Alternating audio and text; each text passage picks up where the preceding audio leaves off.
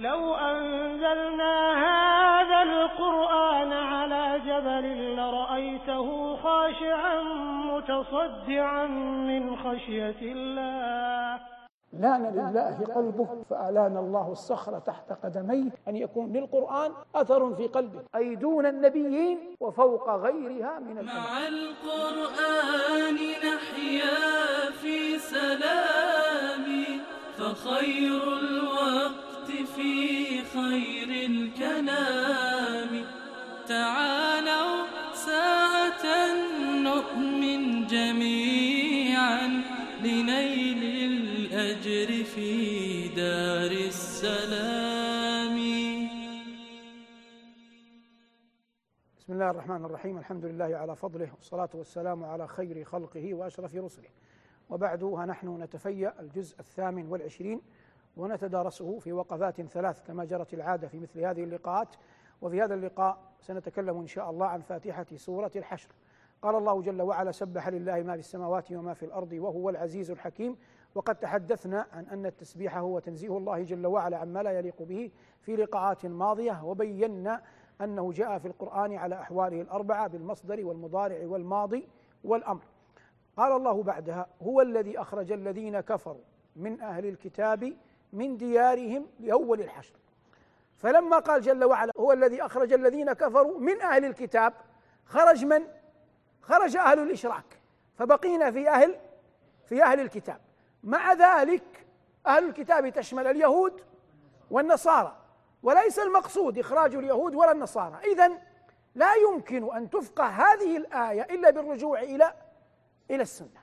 لا بد من الرجوع للسنة والسيرة.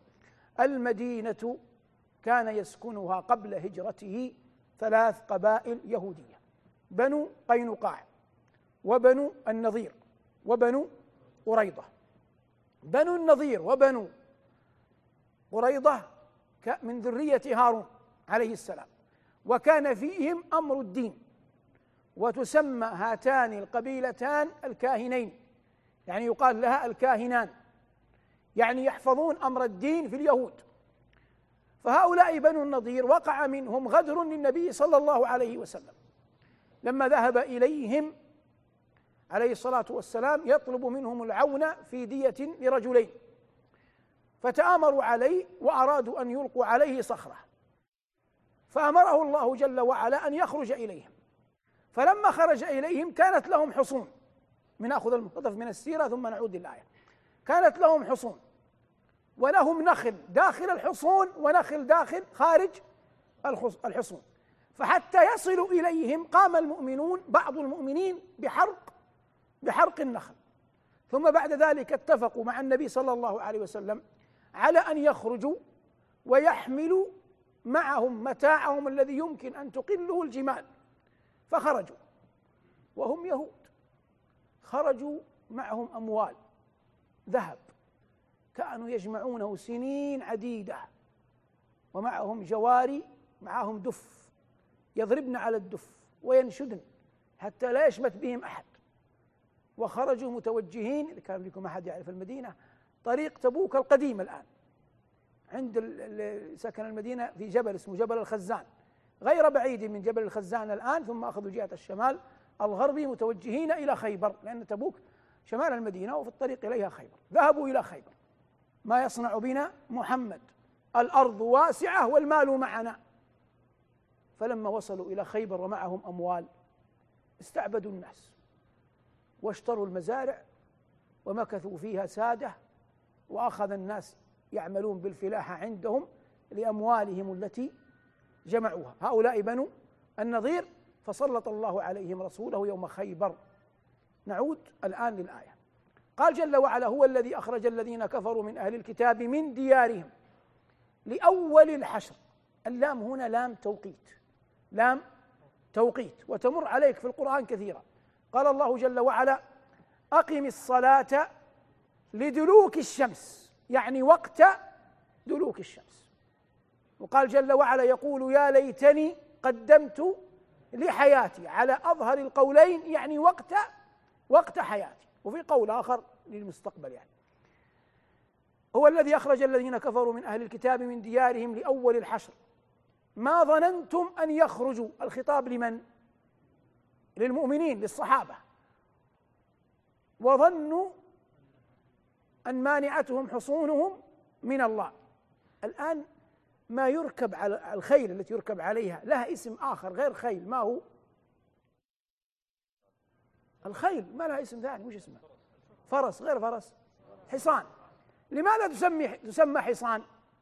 لأنها تحصن صاحبها في المعركة. فلا تطأه أقدام الفرسان. حسان رضي الله عنه لما مدح عائشة قال حصان رزان. ما معنى حصان؟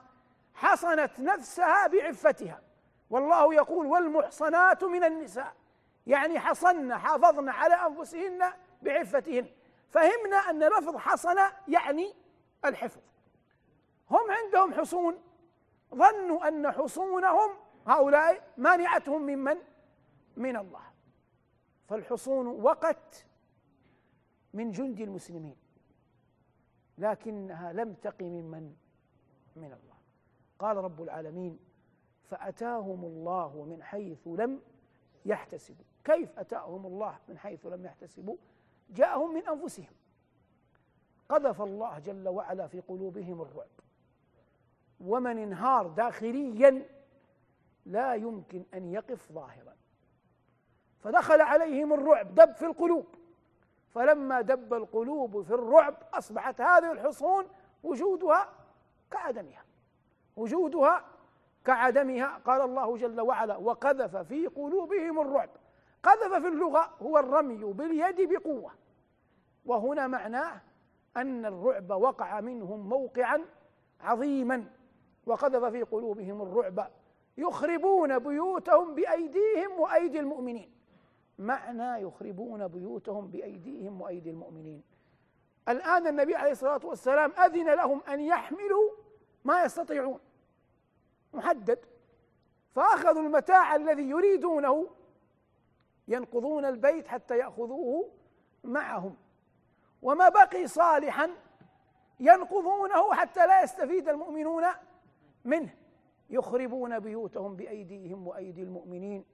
قال الله فاعتبروا يا أولي الأبصار. العبر في الأرض إلى اليوم كثيرة. لكن أين أولو الأبصار الذين يعتبرون؟ فاعتبروا يا أولي الأبصار.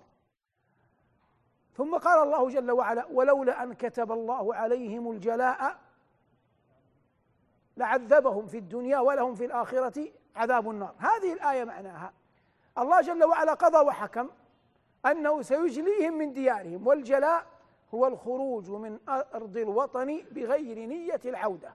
ما الجلاء؟ الخروج من أرض الوطن بغير نية العودة.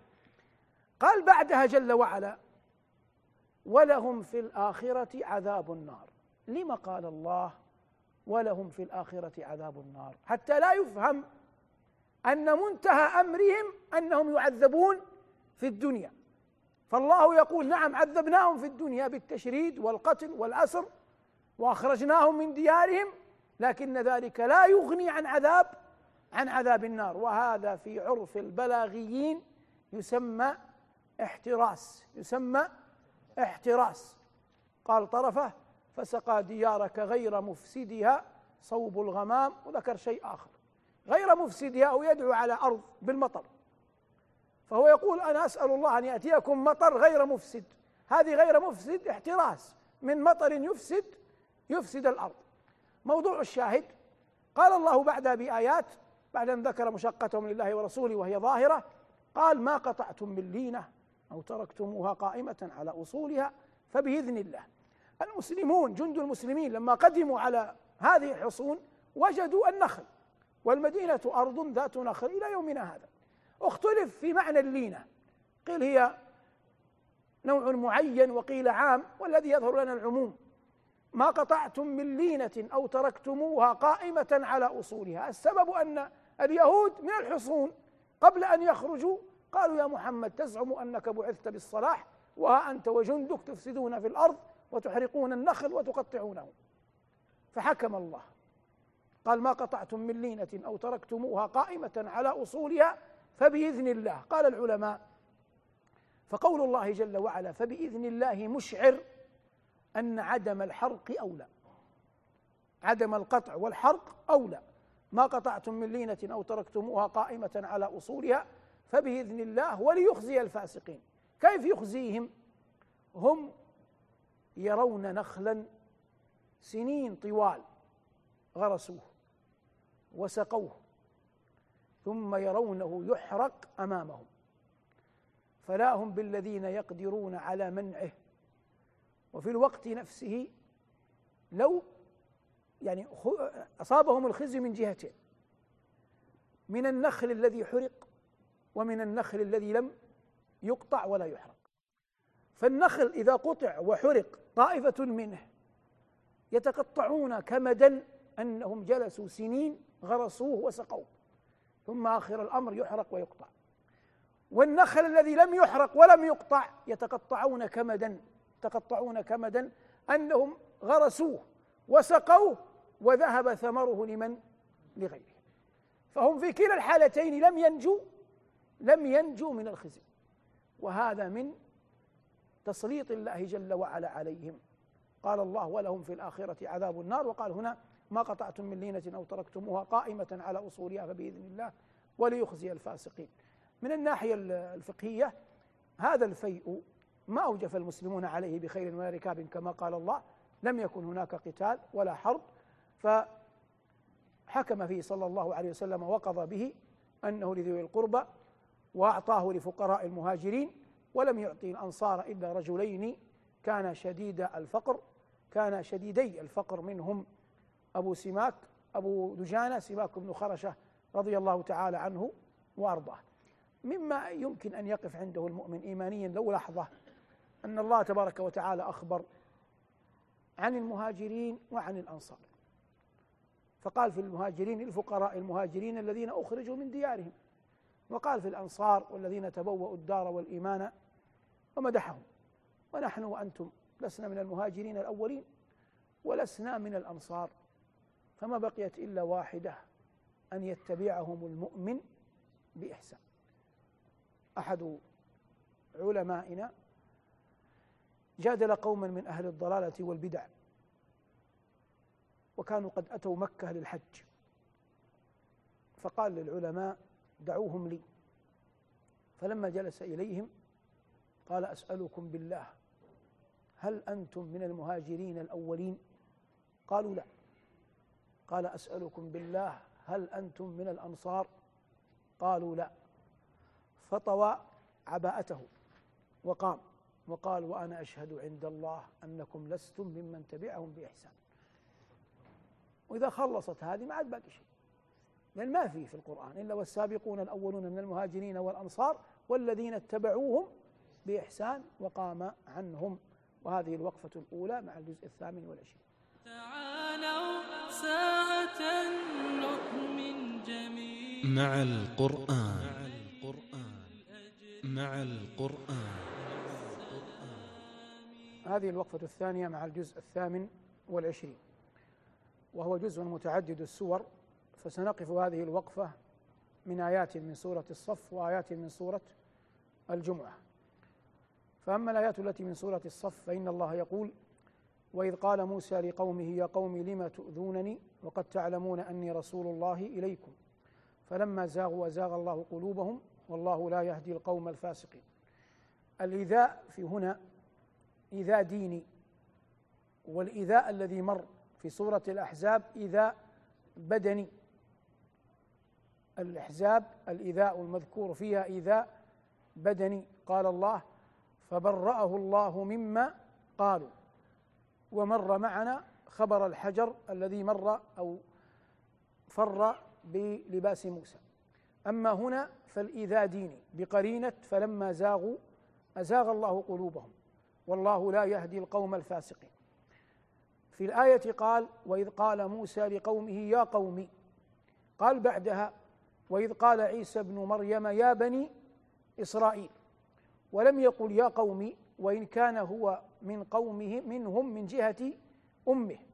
لكن لما كان لا أب له لم يخاطبهم بقوله يا قوم لأن الإشعار بأن الإنسان يا قوم يكون من آبائه وأعمامه. وإن كان هذا فيه خلاف طويل بين بين العلماء. ذلك أن ابن الولد هل يقوم مقامه ابن البنت؟ هل يسمى ولد؟ هذه مسائل المحاكم تفصل فيها في مسائل الوقف. لكن النبي صلى الله عليه وسلم قال عن الحسن إن ابني هذا سيد وهو ابن ابنته وليس ابن ابنه. والعرب تقول بنونا بنو أبنائنا وبناتنا بنوهن أبناء الرجال الأباعد. يعني أبناؤنا القريبون أبناؤنا الذين يطلق عليهم الحق أنهم أبناء هم بنو أبنائنا أي الأحفاد. وأما أبناء البنات وفق هذا البيت بنوهن أبناء الرجال الأباعد. مع أن النبي عليه الصلاة والسلام قال ابن أخت القوم منهم ابن أخت القوم منهم. وقال صلى الله عليه وسلم في حق سعد وهو من بني زهرة من أخواله هذا خالي فليرني امرؤ خاله. نعود للآية فيها كذلك أن عيسى قال ومبشرا برسول يأتي من بعد اسمه أحمد. فقطعا أحد أسمائه صلى الله عليه وسلم هي ماذا؟ هي أحمد. لكن محمدا هو اسمه الذي سماه به جده عبد المطلب لما لما ولد. والذي نستله من الآية أن النبي صلى الله عليه وسلم أخبر والقرآن تفسره السنة في مواضع كثيرة قال أنا دعوة أبي إبراهيم وبشارة أخي أخي عيسى. فإبراهيم لما وضع هاجر وابنها دعا الله جل وعلا بأن يبعث فيهم من أنفسهم نبيا صالحا كذا أوصافه ويكون على يديه تعليمهم. فكان صلى الله عليه وسلم هو ذلك الدعوة من أبيه إبراهيم. وقال هنا مبشرا برسول يأتي من بعد اسمه أحمد هو صلى الله عليه وسلم بشارة أخيه عيسى ودعوة أبيه إبراهيم. في سورة الجمعة قال جل وعلا مثل الذين حملوا التوراة ثم لم يحملوها كمثل الحمار يحمل أسفارا بئس مثل القوم. هذا تشبيه لحال والعياذ بالله من رزق علما من أهل الكتاب ثم لم يعمل بعلمه. لكن أردت التنبيه هنا على أنه اشتهر بين الناس بيت. يقول كالعيس في البيداء يحملها الظمأ والماء فوق ظهورها محمول. هذا أراد به صاحبه أن يقول إن هذا المثل مستق مش يعني مقتبس من الآية. كما صور الله جل وعلا حملة العلم من أهل الكتاب الذين لم يؤمنوا برسوله صلى الله عليه وسلم ولم ينتفعوا بعلمهم. قال مثل الذين حملوا التوراة ثم لم يحملوها كمثل الحمار يحمل أسفارا أي كتبا جمة كثيرة. قال هنا كالعيس الجمال. في البيداء يقتلها الظمأ والماء فوق ظهورها محمول. أراد أن يقول إن العيس أحيانا تكون في البيداء وعليها الماء فوق ظهورها ومع ذلك لا تنتفع لا تنتفع به. لكن هذا التشبيه ناقص وليس كتشبيه الآية. ويجب أن يتدبر تشبيه الآية. كيف تعرف؟ العيس أي الجمال لو قدر أن الماء المحمول في الغرائر عليها سقط ماذا تفعل به؟ تشربه. تعرف أنه ماء فتشربه لكن عدم شربها له لعجزها عن الوصول إليه. في حين أن الحمار الذي يحمل أسفار يحمل كتبا ينتقل بها من بلد إلى بلد من قرية إلى قرية. لو أن هذه الكتب سقطت بين عينيه لما انتفع شيئا. واضح الفرق؟ فالعلة في في العيس في الجمال هي قضية العجز.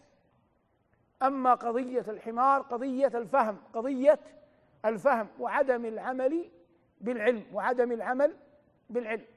في سورة الجمعة كذلك قال أصدق القائلين يا أيها الذين آمنوا إذا نودي للصلاة من يوم الجمعة.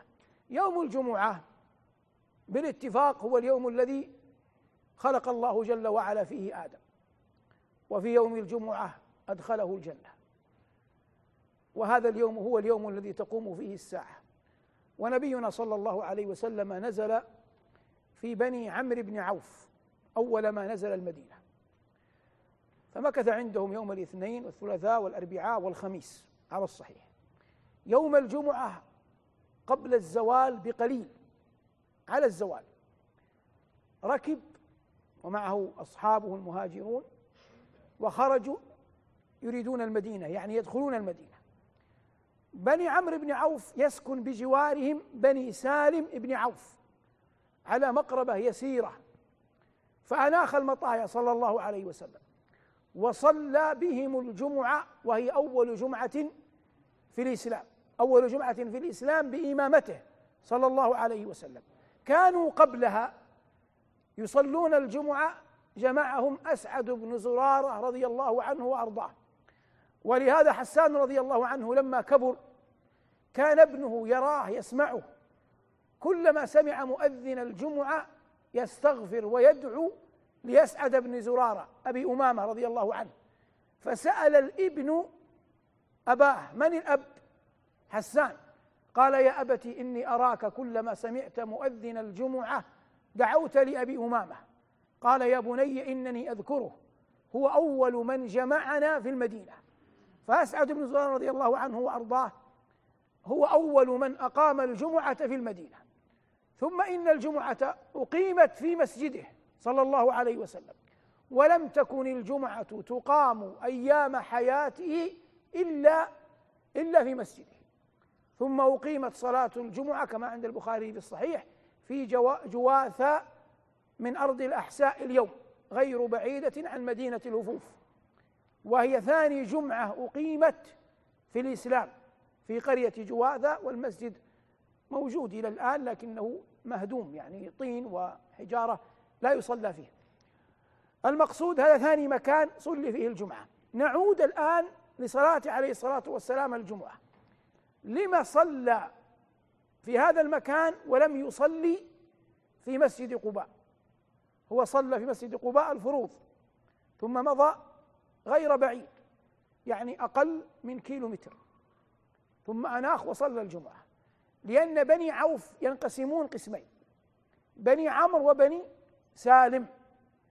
فلما مكث في قباء عند بني عمرو بن عوف وأرضاهم أياما أحب أن يعدل حتى لا يتأتى هؤلاء على إخوانهم. فصلى في بني سالم الجمعة يكرمهم بها صلى الله عليه وسلم فيكون قد عدل بين الفريقين لأنهم أبناء لأنهم أبناء عمومة. أسعد هذا أصيب بما يشبه بما يعرف في زماننا بالجلطة فكواه النبي صلى الله عليه وسلم. ومع ذلك مات فكأن بعض يهود أخذ يلمز فأخبر صلى الله عليه وسلم أنه عبد وأنه بشر وأنه لا يملك إحياء الموتى وأنه لا يملك لنفسه فضلا عن صاحبه شيئا وإنما مات أسعد رضي الله عنه بأجله. وأسعد بن زرارة أول من دفن في البقيع من الأنصار ويقابله من المهاجرين أول من دفع في دفن في البقيع عثمان بن مضعون رضي الله عنه وأرضاه. فعثمان بن مضعون أول من دفن في البقيع من المهاجرين وأسعد بن زرارة أول من دفن أول من دفن من الأنصار. قال الله جل وعلا يا أيها الذين آمنوا هذا نداء تشريف. وقد مر معنا أن النداء قد يكون نداء نسبة. يا بني آدم وقد يكون نداء تنبيه نداء اسم. يا داود يا نوح وقد يكون نداء ذم يا أيها الذين كفروا. وقد يكون نداء تكريم وتشريف. مثل ها هنا يا أيها الذين آمنوا إذا نودي للصلاة من يوم الجمعة فاسعوا إلى ذكر الله.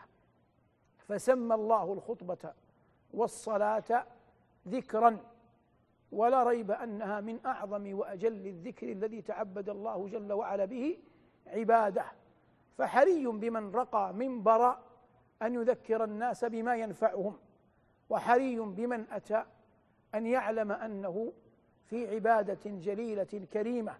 قال صلى الله عليه وسلم نحن الآخرون السابقون يوم القيامة الآخرون أمما السابقون يوم القيامة وهذا اليوم ضلت عنه الأمم من قبلنا كلها نشدته فاليهود ضلوا فظنوا أنه يوم السبت والنصارى ضلوا فظنوا أنه يوم الأحد فهدانا الله إليه فهو يوم الجمعة. فنحن السابقون يوم القيامة كما أخبر نبينا صلوات الله وسلامه عليه. قال الله جل وعلا فاسعوا إلى ذكر الله وذروا وذروا البيع. هذه جملة ما يمكن أن يقال من في الوقفة الثانية من هذه من هذا الجزء المبارك الجزء الثامن الثامن والعشرين جمعنا في هذه الوقفة ما بين سورتي الصف والجمعة.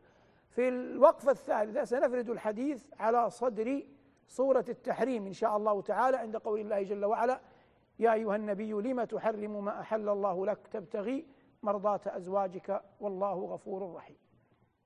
تعالوا ساعة نؤمن جميعا. مع القرآن. مع القرآن. هذه الوقفة الثالثة من الجزء الثامن والعشرين. قال ربنا وهو أصدق القائلين يا أيها النبي لم تحرم ما أحل الله لك؟ النداء نداء تشريف فنودي صلى الله عليه وسلم بوصف النبوة. لم تحرم؟ هذا نوع من شيء من العتاب من الله جل وعلا لنبيه لأن لم هنا المراد بها الاستفهام. لما تحرم ما أحل الله لك. ففقهنا بادي الرأي أن هناك أمرا كان مباحا حرمه النبي صلى الله عليه وسلم على نفسه. وللعلماء فيما حرمه الله على نفسه قولان. فيما حرمه رسول الله صلى الله عليه وسلم على نفسه قولان. قول يقول وعليه الأكثرون أن النبي صلى الله عليه وسلم كان إذا مر على زينب بنت جحش زوجته. تسقيه عسلا فيتأخر عندها. فأدركت عائشة ما أدركت من الغيرة. فاتفقت عائشة وحفصة على أن النبي صلى الله عليه وسلم إذا مر عليهما بعد أن قد مر على زينب أن تقول أكلت مغافير. مغافير نبت ريحته ليست بذاك. والنبي صلى الله عليه وسلم كان يكره أن تكون منه رائحة غير غير غير طيبة فحتى يقطعان على زينب أن يبقى عندها رسول الله متأخرا بعض الشيء لجأ إلى هذا فلما قالت له حفصة ذاك وقالت له عائشة ذاك حرم على نفسه أن يأكل عسلا عند من؟ عند زينب. هذا التخريج الأول. التخريج الآخر للآية الرواية الثانية أن النبي صلى الله عليه وسلم في بيت حفصة وطئ جاريته التي بعثها إليه المقوقس أم إبراهيم ماريا. فرأته حفصة. فكأن أصابها ما أصابها أن في بيتها على فراشها فأقسم أن لا يأتيها مرة أخرى.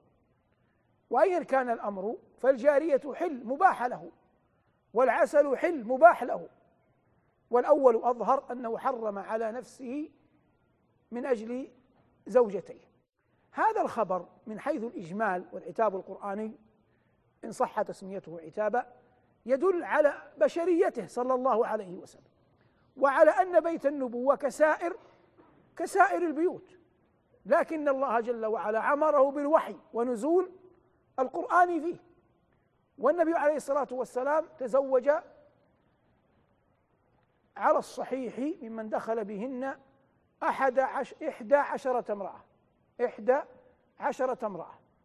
اثنتان وهي زينب أم المساكين وخديجة بنت خويلد ماتتا في حياته. ومات صلى الله عليه وسلم عن تسع. وكان يقسم لمن؟ لثمان. لأن سودة تنازلت عن ليلتها لمن؟ لعائشة. فدخل على إحدى عشر ومات عن تسع وكان يقسم لثمان. صلوات الله وسلامه عليه. منهن قرشيات مثل عائشة وزينب بنت جحش. ومنهن غير قرشيات مثل جويرية. ومنهن يهودية وهي واحدة وهي صفية. وصفية هي بنت حيي ابن أخطب. ويحيى وحوي بن أخطب من بني النضير. وبنو النضير مر معنا أنهم أجلوا من المدينة إلى خيبر. فلما فتحت خيبر تزوج النبي صلى الله عليه وسلم صفية. فوجد في وجهها على خدها أثر صفحة. قال ما هذا؟ فأخبرته أن زوجها الذي كان قبله كنانة بن أبي الحقيق رأت هي في منامها أن القمر يسقط في حجرها. فأخبرت زوجها فصفعها قال تتمنين أي تتزوجين يقع لك. الملك الذي في المدينة يقصد رسول الله صلى الله عليه وسلم. طبعا ولا يعترف بنبوته يقول ملك. فوقع الأمر كما قال.